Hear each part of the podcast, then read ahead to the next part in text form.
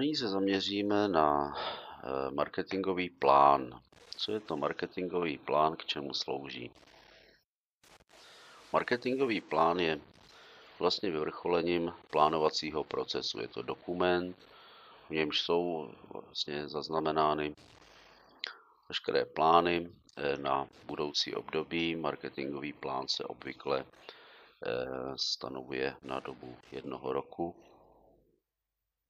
Veškeré, veškeré činnosti marketingu, ale samozřejmě v marketingově řízené společnosti se tyto činnosti týkají v podstatě všech eh, činností dané firmy. Proto je marketingový plán tak důležitým dokumentem, který je tedy ve firmě eh, rozdělován a jež má eh, určitou platnost, především cíle, eh, které jsou v něm navrženy, které jsou v něm schváleny, tedy tak ty cíle mm, mají jaksi platnost nejen pro tedy jejich naplňování, nejen pro oddělení marketingu samozřejmě. Marketingové plány různých firm se od sebe odlišují Eh, záleží na tom, nakolik eh, firma je velká, nakolik eh, tedy marketingový plán je obecný či naopak konkrétní. Také záleží na uspořádání firmy. Jsou firmy, zvláště u těch velkých korporací, kde celkový marketingový plán je spíše rámcovým plánem a a potom z něj teprve pro, dejme tomu, jednotlivé země nebo jednotlivé regiony jsou vytvářeny konkrétnější marketingové plány platné právě pro tedy eh, odpovídající zemi nebo region. Marketingový plán mývá eh, úzkou souvislost s business plánem, s media plánem, někdy právě i tyto plány bývají součástí marketingového plánu a a nebo jsou to samostatné dokumenty. E, jisté je, že marketingového plánu musí být celkem dobře e, zřejmé, jaké jsou tedy cíle marketingu a jaké jsou hlavní nástroje a procesy, jimiž se bude těchto cílů dosahovat. E, marketingový plán by také měl vždy mít takovou formu, která je co nejoptimálnější pro danou firmu a také pro šíření této informace ve firmě. V době elektronizace samozřejmě uh, komunikace již se mnohé firmy právě přechází v elektronickou komunikaci, kdy marketingový plán již není. Knížka nebo, nebo fyzická, fyzicky vytištěný dokument, ale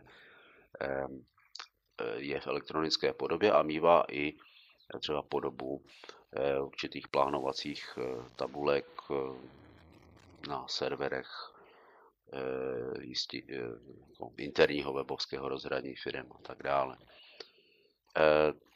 Marketingový plán by také měl mít formu formálně, která se bude opakovat v letech.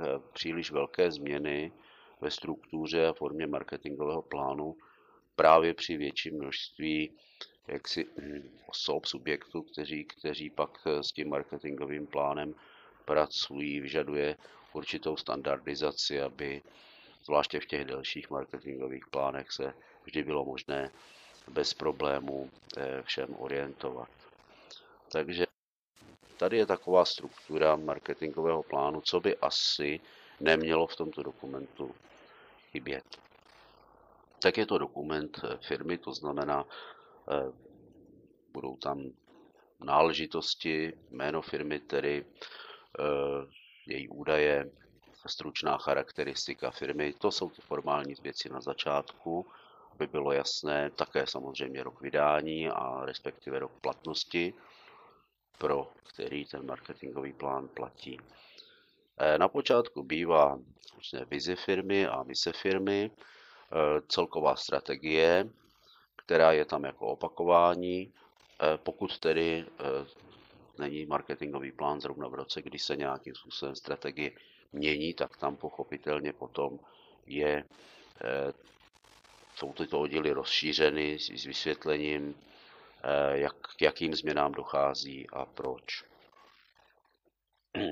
Na konci tedy té strategické části je nějaké celkové schrnutí toho marketingového plánu, takové hlavní závěry nebo hlavní body toho plánu, které potom jsou v dalších eh, kapitolách rozpracovávány detailně.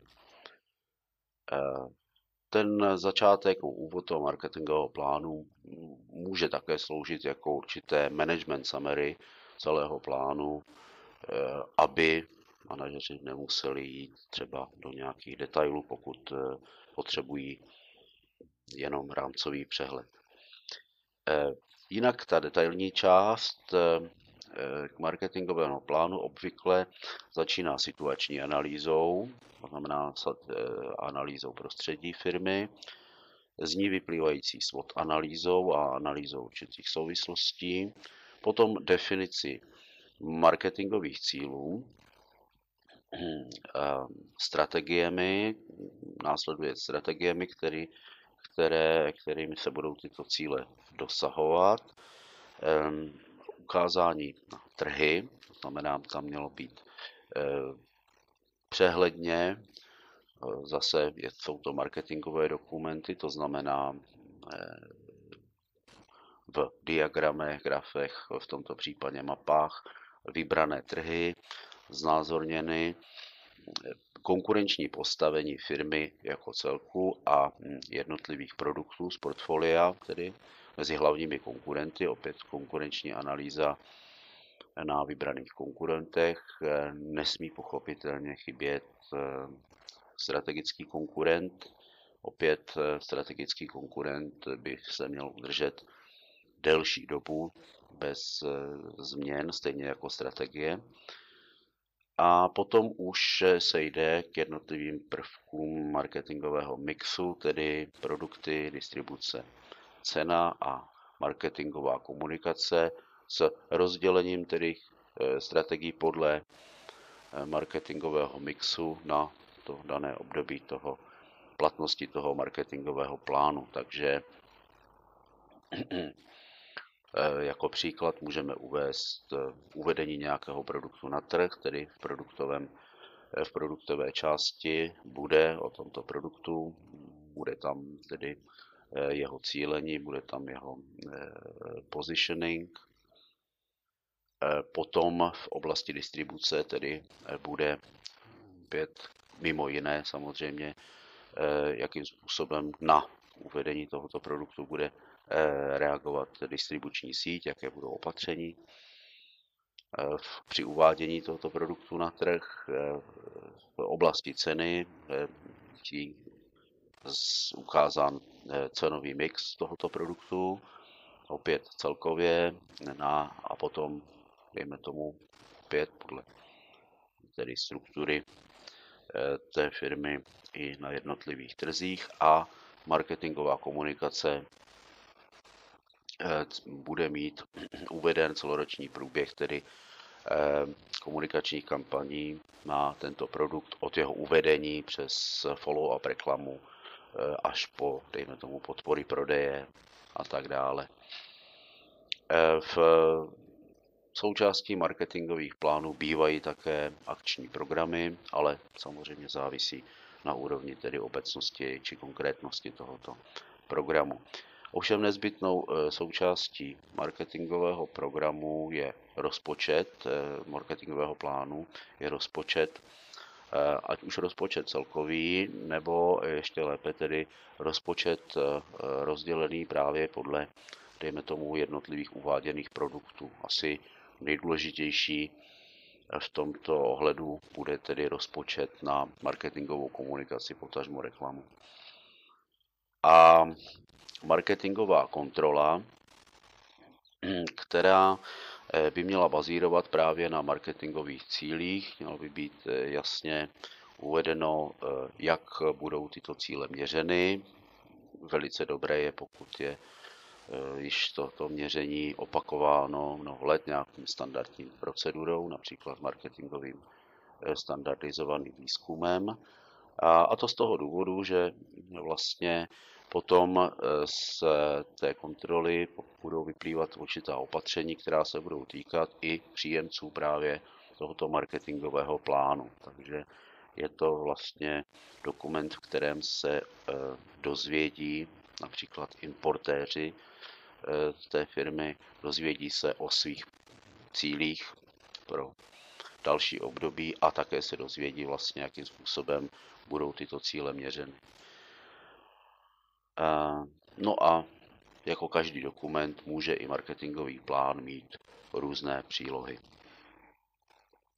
Marketingový plán musí být vždy eh, připraven, schválen a rozdělen s dostatečným předstihem, aby bylo možné již od vlastně ledna následujícího roku tento plán naplňovat. Takže roz, rozesílat marketingový plán koncem prosince je již samozřejmě velmi pozdě. Eh,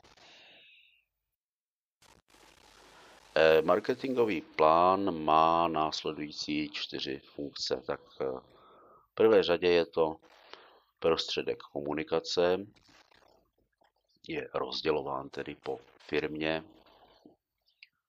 Mnohdy bývá mm, rozdělován nejen po firmě samotné, ale i třeba po eh, agenturách, dodavatelích služeb, kteří jsou eh, se činností firmy spojeny, například reklamní agentury pro marketing velmi důležité, různé obslužné agentury, agentury marketingového výzkumu a tak dále.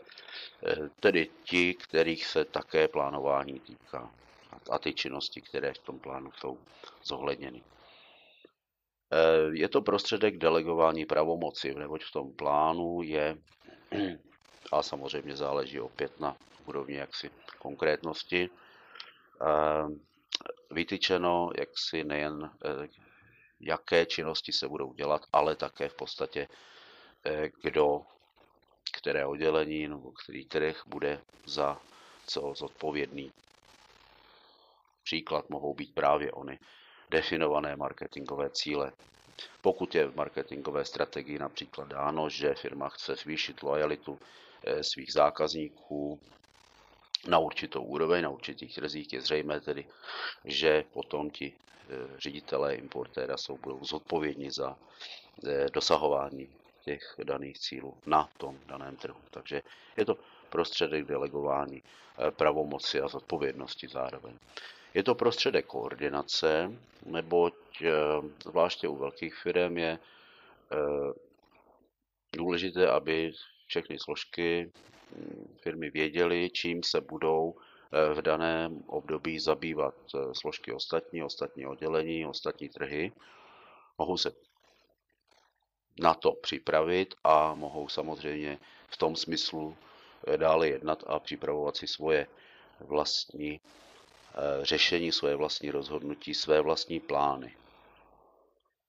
A také je to prostředek alokace, neboť tím, jak se naplánují činnosti, tak eh, zároveň s tím se pochopitelně, aby se ty činnosti mohly uskutečňovat, alokují tedy eh, prostředky, tedy jak finanční prostředky, materiální prostředky, personální prostředky, tedy pracovní síla a tak dále. Takže to všechno Eh, dobrý eh, marketingový plán obsahuje. No a eh, po tom roce by měl být plán vždy vyhodnocen. Obvykle se to dělá v, pří, v souvislosti s přípravou jaksi dalšího marketingového plánu, že se vyhodnocuje, jakým způsobem tedy plán fungoval, aby bylo možné eventuálně udělat odpovídající změny a plán na další období postavit lépe. Implementace marketingového plánu a vůbec marketingu ve firmě, tedy v marketingově řízené firmě, je, to už jsem říkal, vlastně zásadní záležitostí fungování této firmy. Je to ta orientace na zákazníka, na jeho přání a potřeby, které mají být uspokojovány veškerou činností Eh, té firmy.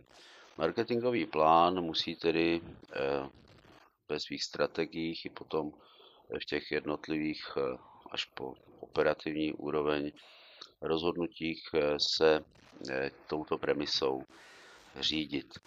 Ehm, marketingová strategie, která je v plánu obsažena, by měla být v souladu s organizační strukturou, eh, která ve firmě je, respektive ve správné marketingově řízené firmě eh, se organizační struktura by měla formovat právě podle eh, vize a tedy mise marketingově řízené firmy.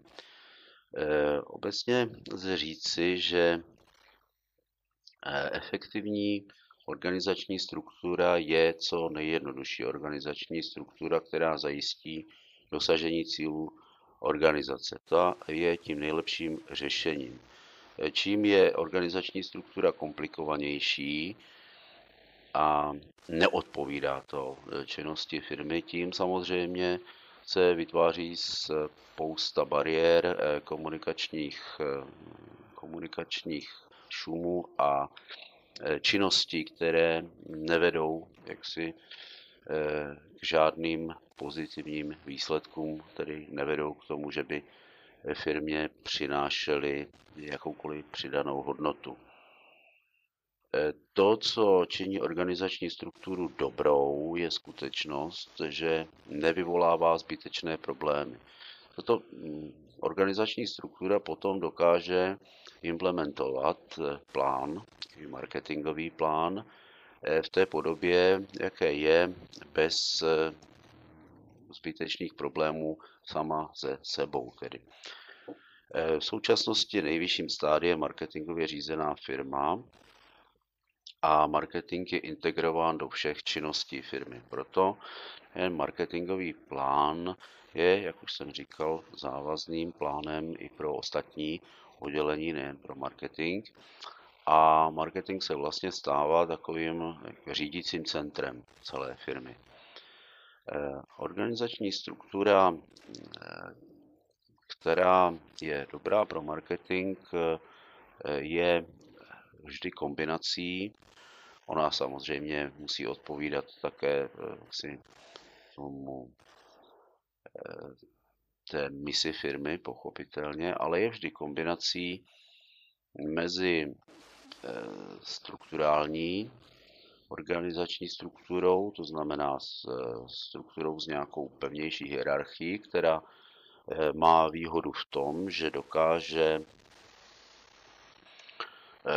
eh, opakující se, opakující se procesy eh, implementovat s poměrně velkou rutinou, s tedy velkými synergickými efekty a spolehlivě ale zároveň, protože v marketingu dobře víme, že trh, na který musí firma reagovat, je proměnlivý, tak i tato struktura musí mít potenciál se proměňovat, čehož se dosahuje vlastně zavedením obvykle projektového způsobu řízení, kdy eh, napříč strukturami jsou vytvářeny projektové týmy, které vlastně dokáží flexibilnit tu jinak eh, až, eh, dalo by se říct, rigidní strukturu. Příkladem může být eh, řešení v automobilovém průmyslu, kde ve Škodě Auto je tedy samozřejmě velice pevná hierarchická struktura oddělení, právě fungující jako tedy zpracovatel eh, procesů a to je přenáš, přeneseno tedy z výroby, kde pochopitelně tyto procesy jsou až na velice detailní úroveň rozpracovány, ale je to přeneseno právě i do marketingu. Ovšem, zde by marketing eh, nemohl pracovat eh, efektivně a flexibilně vzhledem právě k tomu, že větší hierarchizace a pevná struktura přináší sebou i pochopitelně nezbytné problémy byrokracie, zvláště v vztahu k ostatním oddělením a kooperace s ostatními odděleními. A proto jsou tady stanovovány projekční týmy, například klasický projekční tým, který se stará o uvedení nového produktu na trh, který zase eh, funguje napříč odděleními a je vždy eh, složen z lidí, kteří se v těch svých jednotlivých odděleních starají o, eh, dejme tomu, určitý ten typ vozu. Takže v podstatě potom tito lidé pracují společně a zároveň ovlivňují tedy proces ve svých odděleních v tom smyslu, aby jej zrychlili, zefektivnili tu práci těch oddělení na tom společném projektu, za něž oni jsou také zodpovědní. Tudíž ta organizační struktura má i tuto, tento eh, flexibilizační rozměr.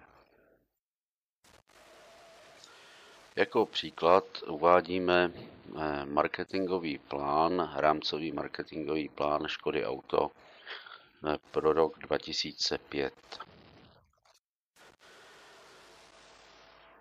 Tento marketingový plán má následující strukturu, která se mění pouze v souvislosti s jednotlivými novými projekty a řadami automobilů. Marketingový plán tradičně začíná předmluvou, v níž je zdůrazněn jaksi obsah marketingového plánu a nejobecnější úkoly značky do budoucího roku.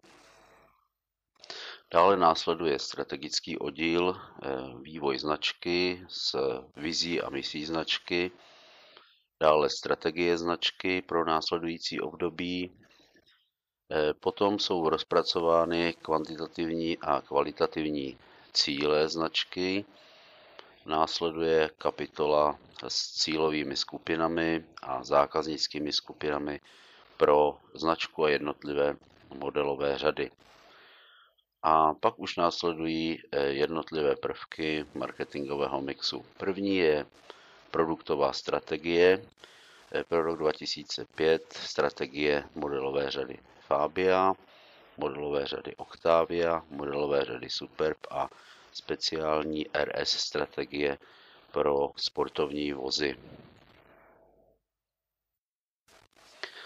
Eh, následuje kapitola cenové strategie, potom rozsáhlejší kapitola eh, komunikační strategie, tedy marketingové komunikace. Ta se dělí na jednotlivé prvky marketingového mixu, klasická média, mezinárodní marketing, potom podkapitola o efektivitě komunikačních výdajů, následují kapitoly eh, katalogy, merchandising, nová média, corporate identity, výstavy, veletrhy a eventy.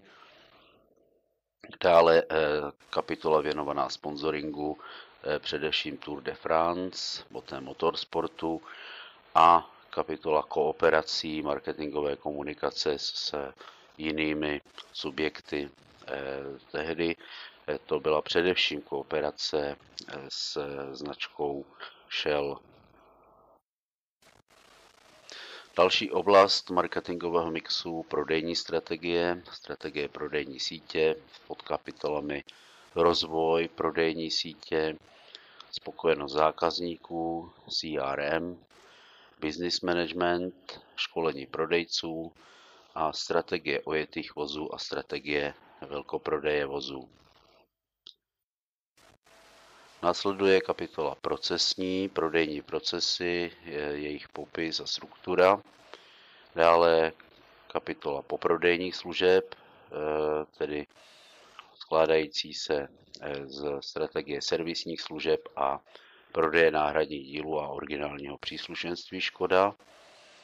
A eh, závěr celého marketingového plánu je věnován funkcím marketingového plánu a seznamu kontaktních partnerů, dále technické poznámky, seznam zkratek a e, v tomto marketingovém plánu byl také na konci zařazen krátký dotazník, e, který měl zprostředkovat feedback, tedy především ze strany importérů, e, jakožto skupiny, která marketingový plán také dostává.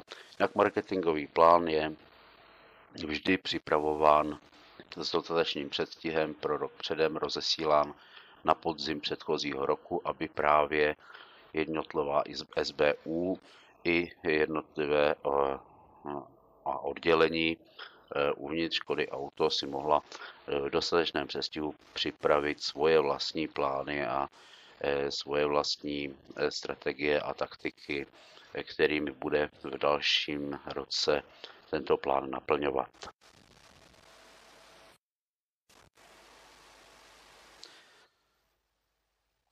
Po implementaci marketingového plánu těch, těch aktivit eh, nastává období, kdy je třeba vyhodnotit eh, výsledky. Eh, marketingová kontrola je zmíněna v marketingovém plánu. Musí tam být napsáno, jaké cíle se budou kontrolovat, jakými metodami se budou kontrolovat, aby bylo všem zúčastněným zřejmé, jakým způsobem budou dosahovány ty, ty hodnoty, který, které budou eh, považovány za kontrolní.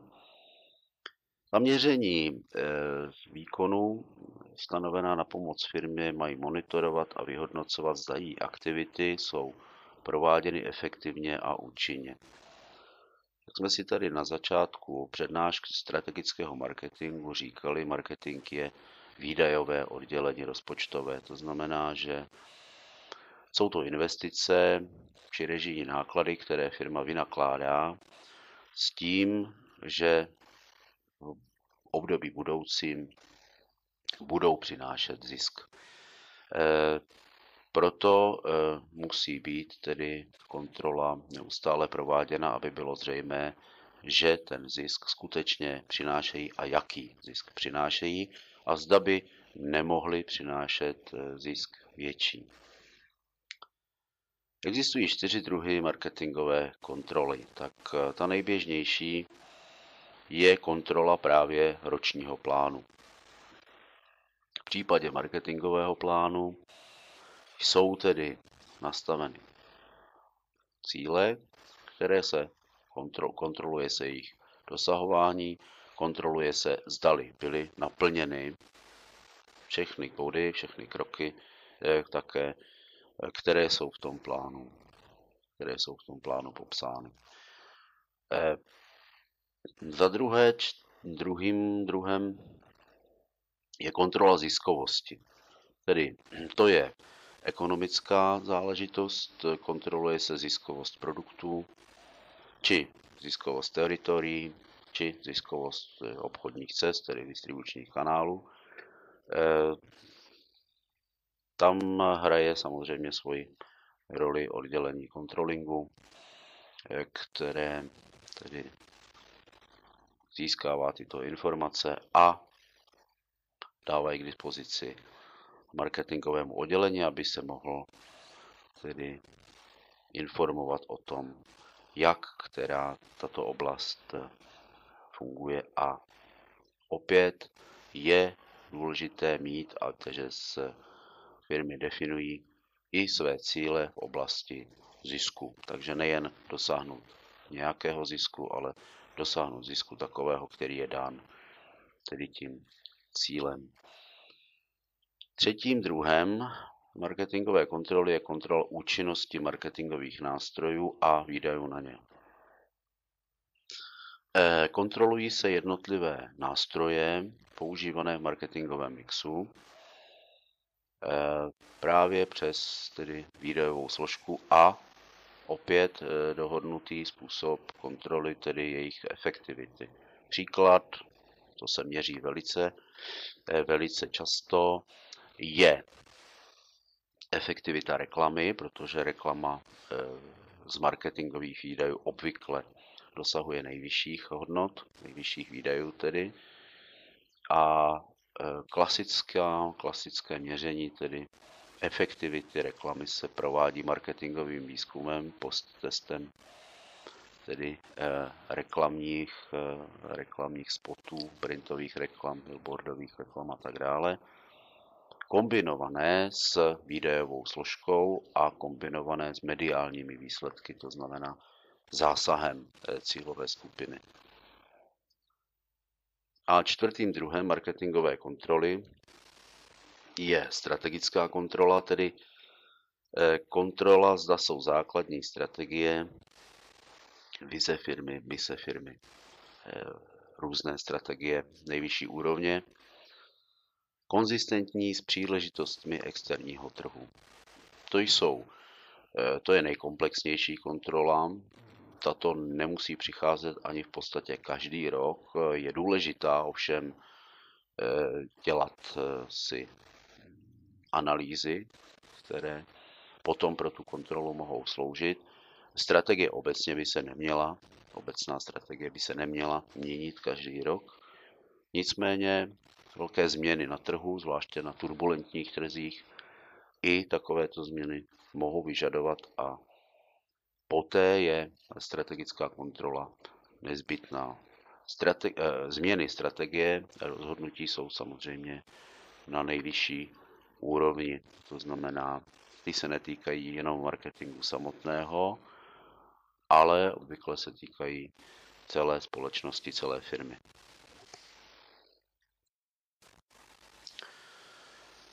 Ehm, marketingový audit. Nástrojem strategické kontroly je takzvaný marketingový audit. Ehm, co to je?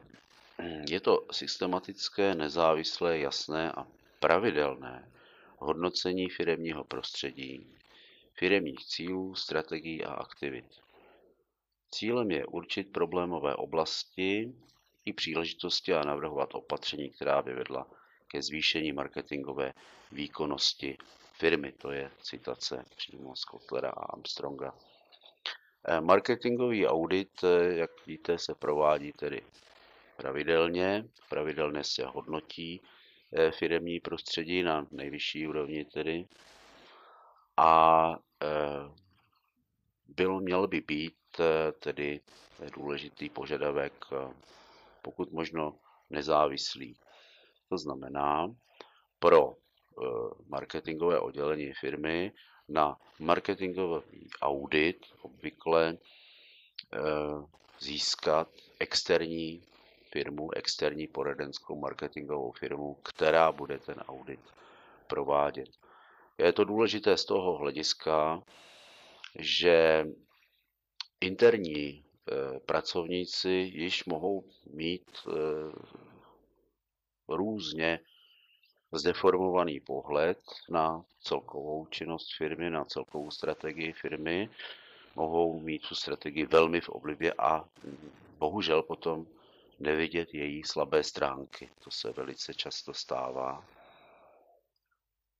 Což eh, dokáže právě externí auditová firma vykompenzovat a podívat se na strategii nezávislým pohledem, pochopitelně při využití mnoha nástrojů marketingového výzkumu, marketingového zpravodajství a ostatních informací z trhu, třeba právě zkušeností, které ta poradenská firma eh, nabírá i u konkurentů, i eh, u ostatních subjektů na trhu, neradí jen třeba v, jedno, v jedné oblasti.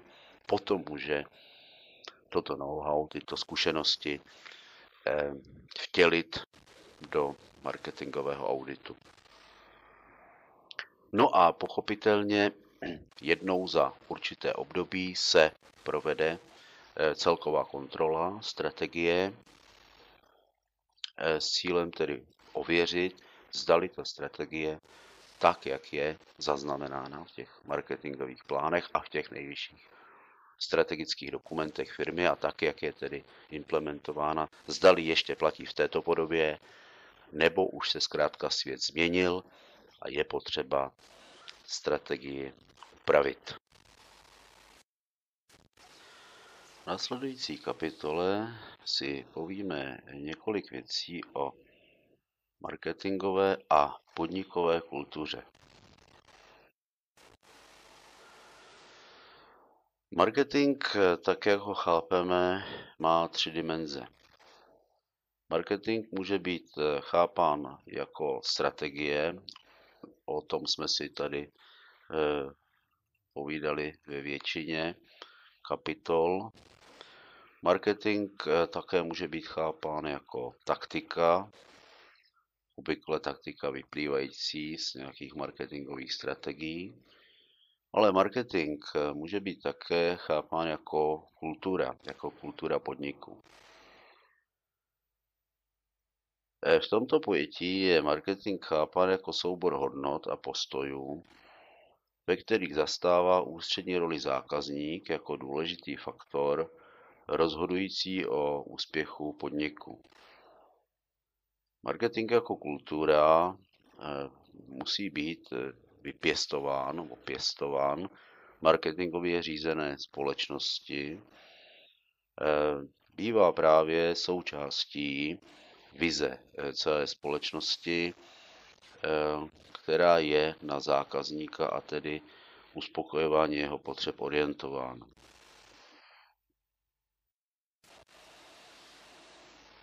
Marketingové teorie jsou na marketingové kultuře ustaveny.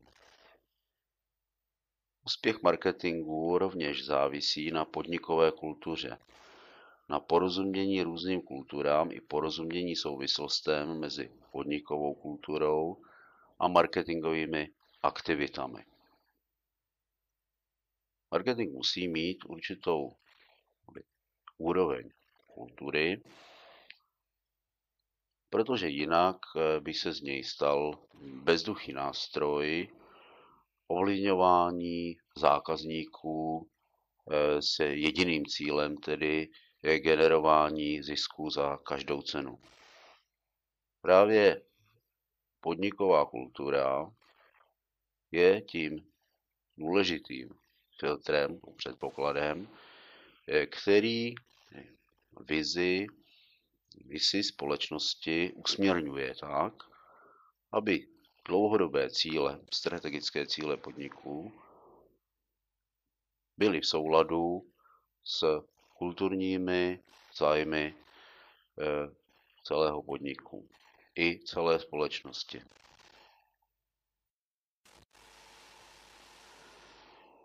Podniková kultura je soubor společně sdílených hodnot, názorů, postojů a přístupů a také pravidel chování a vystupování mezi spolupracovníky navzájem i při jednání s veřejností, které jsou členům podniku vlastní a odlišují je od podniků jiných. Podniková kultura se projevuje jak materiálně, tak nemateriálně navenek i dovnitř. Materiální projevy podnikové kultury jsou vyjádřeny vlastně v tom, jak podnik fyzicky vypadá, jak je upravený, jak vypadají budovy, jak vypadají eh, provozy, kanceláře, jakým způsobem se podnik prezentuje navenek eh, jaksi svým vzhledem.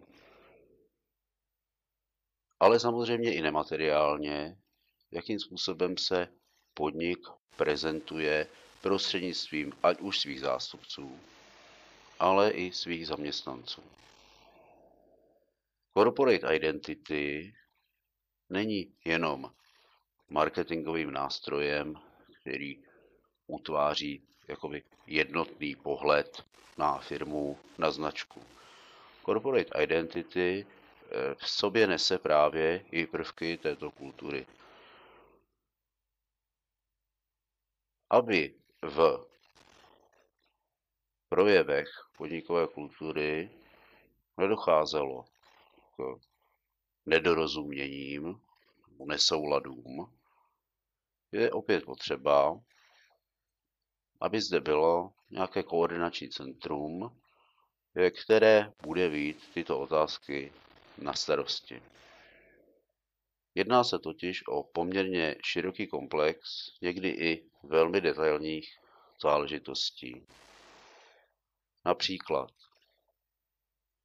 co by bylo platné, kdyby firma měla perfektní výrobky, které by na trzích byly prezentovány pod prestižní značkou, ale zároveň jejich výrobní prostory, eh, okolí podniku, eh, přístupové cesty a tak dále byly staré, zanedbané, špinavé a zaměstnanci by otevřeně vyjadřovali na veřejnosti nespokojenost se svou firmou.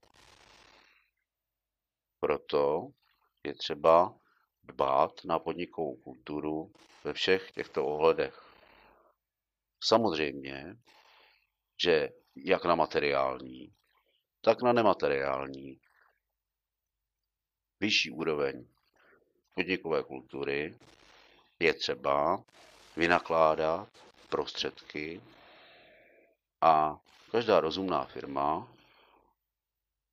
tyto prostředky ráda uvolní, neboť marketingově orientovaná, poučená firma dobře ví, že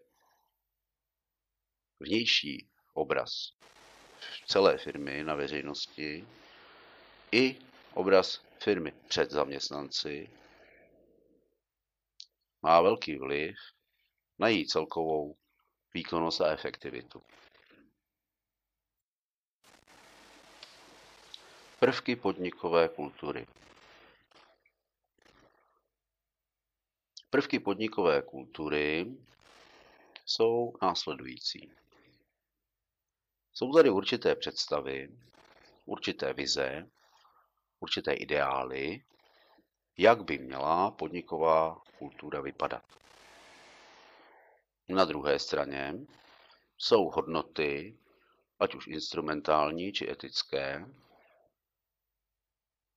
které jsou sdíleny pracovníky této firmy. A na straně třetí jsou zde přístupy, kterými jsou tyto hodnoty a představy naplňovány. Soulad mezi představou, sdílenými hodnotami a přístupy vytváří harmonické prostředí podnikové kultury. Naopak nesoulad mezi tím, jaké představy má například vedení o podnikové kultuře, ale jaké uplatňuje přístupy například k zaměstnancům a tudíž i mezi tím, jaké hodnoty ti zaměstnanci třeba i právě pod vlivem těchto přístupů sdílejí, pak toto prostředí destabilizuje a tím pádem nepřispívá k dobré úrovni podnikové kultury.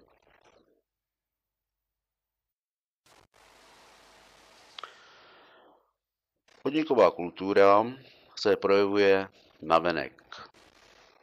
Projevuje se ve specifických formách komunikace celého podniku i zaměstnanců navzájem, v realizaci jednotlivých personálních činností ve firmě, ve způsobech rozhodování manažerů.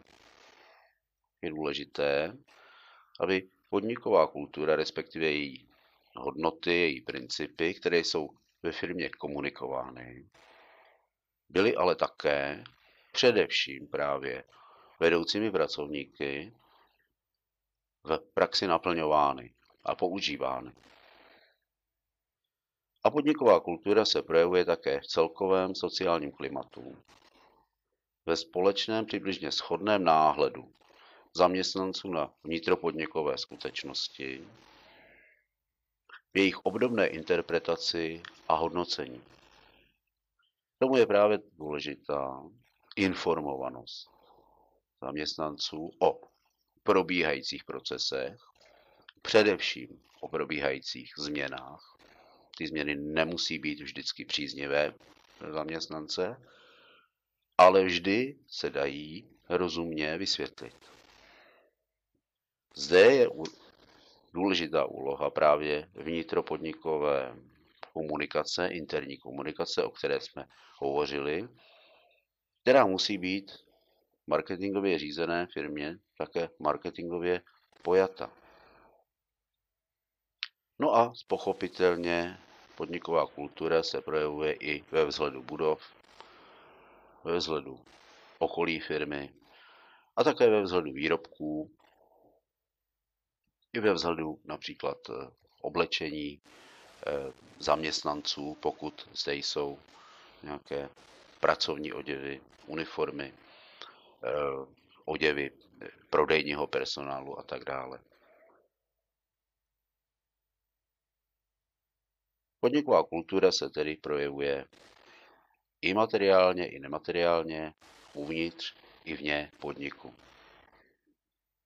Je to vlastně takový obraz podniku, kterým se právě může úspěšná firma velice odlišovat od firmy neúspěšné. Podniková kultura je způsob, nebo jeden z mnoha způsobů, ale velmi důležitý, jak může firma svůj úspěch ukázat. Jako příklad jsem vybral koncern Volkswagen, který si na podnikové kultuře velmi zakládá. Dokonce někdy kolem roku 2005 rozjel velký projekt s názvem koncern Light Linien KLL. A to právě na podnět toho, že z mnoha personálních auditů koncernu Volkswagen se zjistilo, že jsou zde velké deficity právě v komunikaci mezi eh, pracovníky této eh, obří firmy, které nesvědčily o dobrém pracovním duchu, o dobré podnikové kultuře. Tento projekt se snažil tyto vztahy zlepšovat, dal definici podnikové kultury, která právě zahrnula i tyto vztahy mezi zaměstnanci, jejich vystupování a způsoby vzájemného jednání. Zřídila i institut podnikového ombudsmana, to znamená jakési centrály pro možné stížnosti zaměstnanců na nešvary, především právě v, ve vzájemných vztazích mezi zaměstnanci na pracovištích a navrhla mnohá zlepšení, která jsou v současné době implementována, která například pomáhají lepší motivaci zaměstnanců, individuálnějšímu přístupu, lepšímu ohodnocení pracovních výkonů a snížení byrokracie ve vnitropodnikových procesech, což je velice důležité, jelikož právě je velkou bolestí rozsáhlých firm, že s vysokou mírou přeorganizace eh, tyto struktury byrokratizací trpí. Škoda Auto jako součást koncernu Volkswagen se k tomuto projektu připojila velmi záhy, neboť trpěla obdobnými problémy a její projekt, dlouhodobý projekt personalistiky pro zlepšování podnikové kultury se jmenuje Škoda jsme my.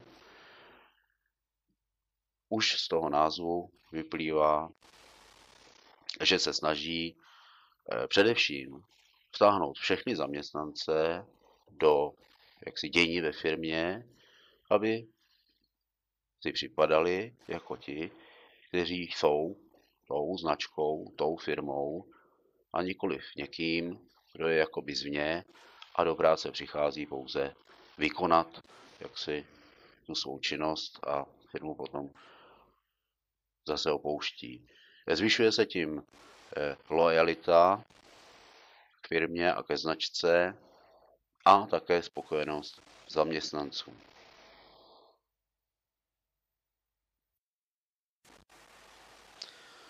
Vznik marketingové kultury. Vznik marketingové kultury začíná spolu s tvorbou vize podniku. Tam marketingově řízené společnosti je založena základní rysy marketingové kultury podniku. Vytvoření marketingové kultury je možné jen se souhlasem zaměstnanců podniku, neboť podniková kultura se týká všech lidí v podniku. Tedy dobrovolné přistoupení na to, že veškerá činnost, která bude pro podniku prováděna, tak jejím hlavním cílem bude tedy uspokojování potřeb a přání zákazníků. Marketingová kultura se pochopitelně historicky vyvíjela. Podniky eh, většinou začínají s eh, inovačně orientovanou marketingovou kulturou, takzvanou pionýrskou kulturou. Tato kultura eh, má tu tendenci, že se obrací k tvůrčím ideám a marketingovému vůdčímu obrazu zakladatele. Například eh, tedy podnikové kultury Škody Auto, která se obrací do své minulosti a dokonce si jako vlastně slogan firemní politiky, kterou jsme si tady ukazovali někdy na začátku této lekce, dává heslo, eh, odkaz tedy zakladatelů automobilky Laurina a Klementa. Během času se kultura proměňuje eh, v silně funkčně orientovanou marketingovou kulturu, eh, nabývá na propracovanosti, eh, používá více symbolů, používá více jaksi už v kulturním prostředí a v komunikačním prostředí firmy ustálených postupů. Je to takzvaná akční kultura.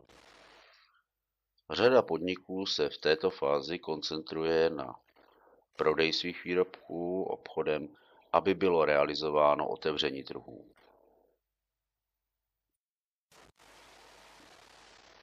Je také možno pozorovat na základě přibývajícího metodického know-how a systematičtějších pracovních postupů eh, při současné nezměněné orientaci výrobkové a zákaznické eh, je možno pozorovat často obrat k takzvané technokratické administrativní marketingové kultuře neboli administrativní kultuře. Eh, tedy vysoce formalizované kultuře. Eh, tady bývá problém, že tato vysoká formalizace na jedné straně hm, samozřejmě dává pěkný obraz eh, firmy na venek, nicméně může být vyprázdněná, může dokonce odrazovat tedy zaměstnance, pracovníky firmy se na takto formalizované kultuře podílet nebo se na ní podílet pouze právě formálně, bez nějakého hlubšího přesvědčení. Eh, třetí cesta vývoje eh, kultury, tedy byla zde ta pionýrská, byla zde ta technokratická. Třetí cesta vývoje vede přes eh, zajištění inovačně orientované marketingové kultury pionýrské, tedy na základě vytvoření vertikálního systému odbytu. Eh, hlavním znakem této systémově orientované marketingové kultury, eh, také nazývané kooperační kultura, je eh, Key Account Management a prodejní spojení, jako například franchising, skladiční systémy a tak dále. Je to vlastně kultura, která se vertikálně předává v struktuře, ať už tedy firmy samotné, nebo v případě franchisingu i vlastně předávání know-how eh, mimo firmu samotnou do dalších eh, jaksi prvků distribučního, do dalších stupňů distribučního řetězce. Přes eh, Key Account Management, to znamená víceméně právě projektové řízení společnosti, no, firmy. To je třetí cesta, která je dalo by se říci, nejoptimálnější eh, pro jak pro vývoj, tak pro rozšiřování marketingové kultury na další složky, dokonce na další eh, prvky hodnototvorného řetězce mimo firmu. Eh, některé firmy s právě vysokou marketingovou kulturou si i do podmínek pro své dodavatele dávají uh, určité prvky této kultury, dokonce je vyžadují po svých dodavatelích, aby se takovýmto způsobem uh, chovali, aby přejímali tyto vzorce a normy chování a jednání. Změna podnikové kultury k právě marketingové kultuře. Začíná vždy, jako každá změna, analýzem, analýzami, auditem a diagnostikou ve stávající podnikové kultury ve vztahu k prostředí, k vizím společnosti, k poslání cílům a strategiím. A potom tedy nastává stanovení strategicky potřebné kultury, tedy marketingové kultury, Eh, stejně jako se formuluje, formulují marketingové strategie, tak se formuluje i eh, vize a strategie potřebné kultury s tím, jakým způsobem tyto změny ve struktuře organizace firmy dosáhnout.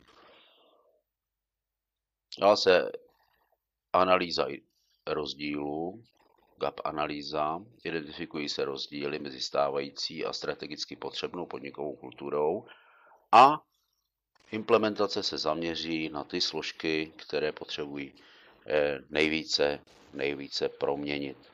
Ať jsou to složky eh, tedy organizační struktury firmy, a nebo také, a samozřejmě velice důležité, vědomí tedy zaměstnanců. Změna podnikové kultury vyurčuje se naléhavost, šíře a hloubka změny podnikové kultury. Musíme si uvědomit, že změna podnikové kultury není vůbec jednoduchý proces, že se jedná o poměrně dlouhodobou eh, práci na poli jaksi organizačním, personálním. A je tedy eh, nezbytné vědět, nakolik je ta transformace podnikové kultury potřebná a nakolik je i uskutečnitelná právě s těmi zdroji, které firma eh, k tomu má eh, k dispozici.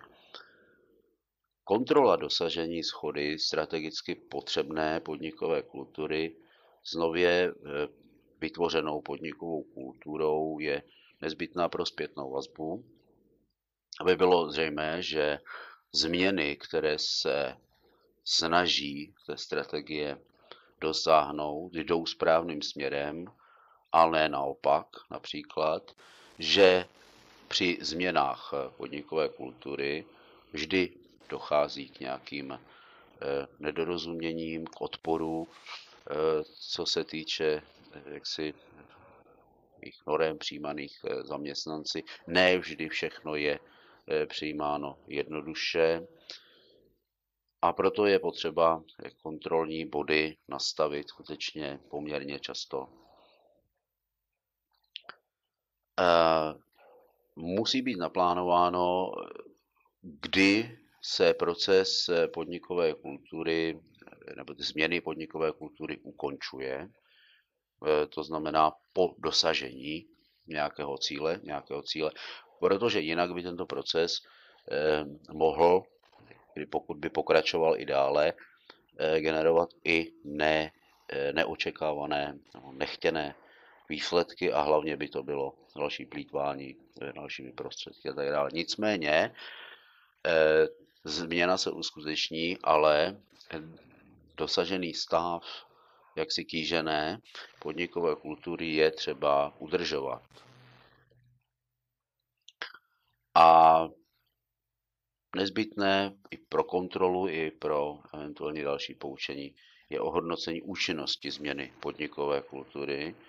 To znamená, eh, nakolik ta změna byla účinná, nakolik zafungovala a nakolik ta změna také přinesla zlepšení pro ostatní záležitosti organizační, produktivitu práce, efektivitu pracovních činností a tak dále ve firmě, zlepšení kvality eh, produktů, zlepšení komunikace se zákazníkem a nakonec zdali se mohla nebo měla promítnout i do zvýšení eh, spokojenosti zákazníka s firmou a eventuálně tedy i do zvýšení jejího zisku. Na závěr eh, přednášek ze strategického marketingu se podíváme ještě na téma rozvoje sociálně marketingových koncepcí a marketingové etiky. Eh, v současné době se v tržně vyspělých státech rozvíjí různě sociálně marketingové koncepce. Eh, jsou to modifikace sociálně marketingové koncepce, především sociálně ekologická koncepce, zaměřená na udržitelný rozvoj životního prostředí, na ochranu životního prostředí a sociálně etická koncepce. Sociálně etická koncepce je takovou marketingovou koncepcí, ve které se zohledňují zájmy cílového trhu a firmy a také zájmy a blahobyt celé společnosti a to z dlouhodobé perspektivy. Na sociálně etické koncepci staví Corporate Social Responsibility, to znamená Eh, společensky odpovědná firma. Sociálně marketingový koncept eh, staví manažery do role morálních a sociálních soudců, neboť oni musí rozhodnout, co je dobré a co je špatné pro společnost. To je obrovská zodpovědnost, která přichází samozřejmě s tím, nakolik jsou firmy veliké, zvláště u velkých korporací, jejichž eh, činnost eh, se netýká jen firmy samotné a zákazníků, ale čím dál tím více se týká i celých společností, celých států, i celých kontinentů.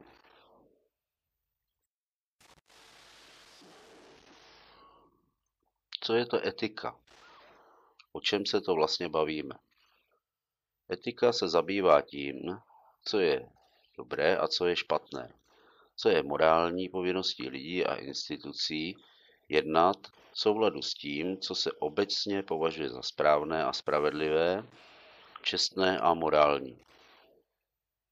Etika se týká všech ekonomických subjektů, ať již jde o právnické či soukromé osoby, zaměstnance, spotřebitele i celé ekonomiky.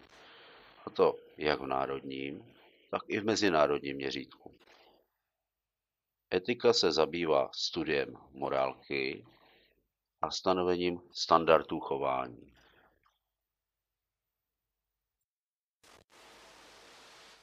Základní pojmy a kategorie etiky jsou tedy dobro, spravedlnost, poctivost, kázeň, pracovitost, mravní vědomí a svědomí. Základními kategoriemi etiky jsou mravnost, morální hodnoty, morální kritéria, morální normy a morální ideje. Uvědomování si pojmů a kategorií etiky je klíčovým pojmem podnikatelské etiky.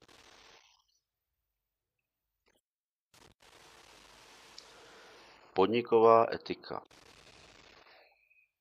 Podniková etika zahrnuje všechny materiální i procesuální normy, založené na dialogové formě porozumění mezi lidmi, kteří jsou spjati v jeden celek. Dialogová forma porozumění mezi lidmi, neboli dosahování konsenzu na základě právě těchto etických norem, požadavků a imperativů procesu komunikace. Podniková etika se týká jednak vztahu uvnitř podniku, ale kde lze hovořit především o etice řízení a vztahů vlastních zaměstnanců. Ale samozřejmě týká se i vztahů mimo podnik, kde se týkají ostatních společenských subjektů.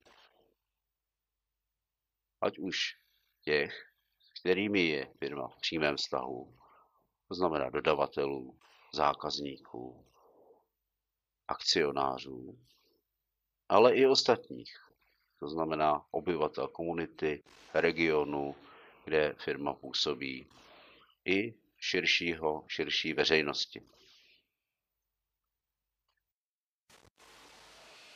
Marketingová etika je součástí podnikatelské etiky.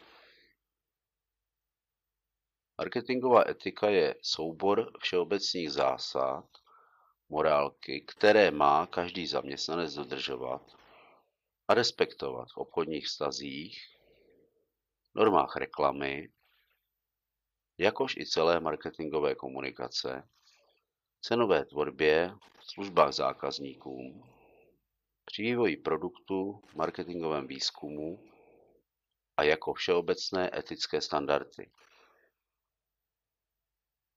Právě v každodenní činnosti marketingového pracovníka se marketingová etika projevuje nejvýrazněji v jeho jednotlivých rozhodnutích, ve způsobu jednání, ve způsobu uvažování o řešených úkolech. V marketingovém výzkumu například jsou dány etické standardy, jakým způsobem lze získávat informace od respondentů, za jakých podmínek lze marketingový výzkum provádět, jak lze nakládat s osobními daty a informacemi respondentů, které jsou mnohdy velmi citlivé.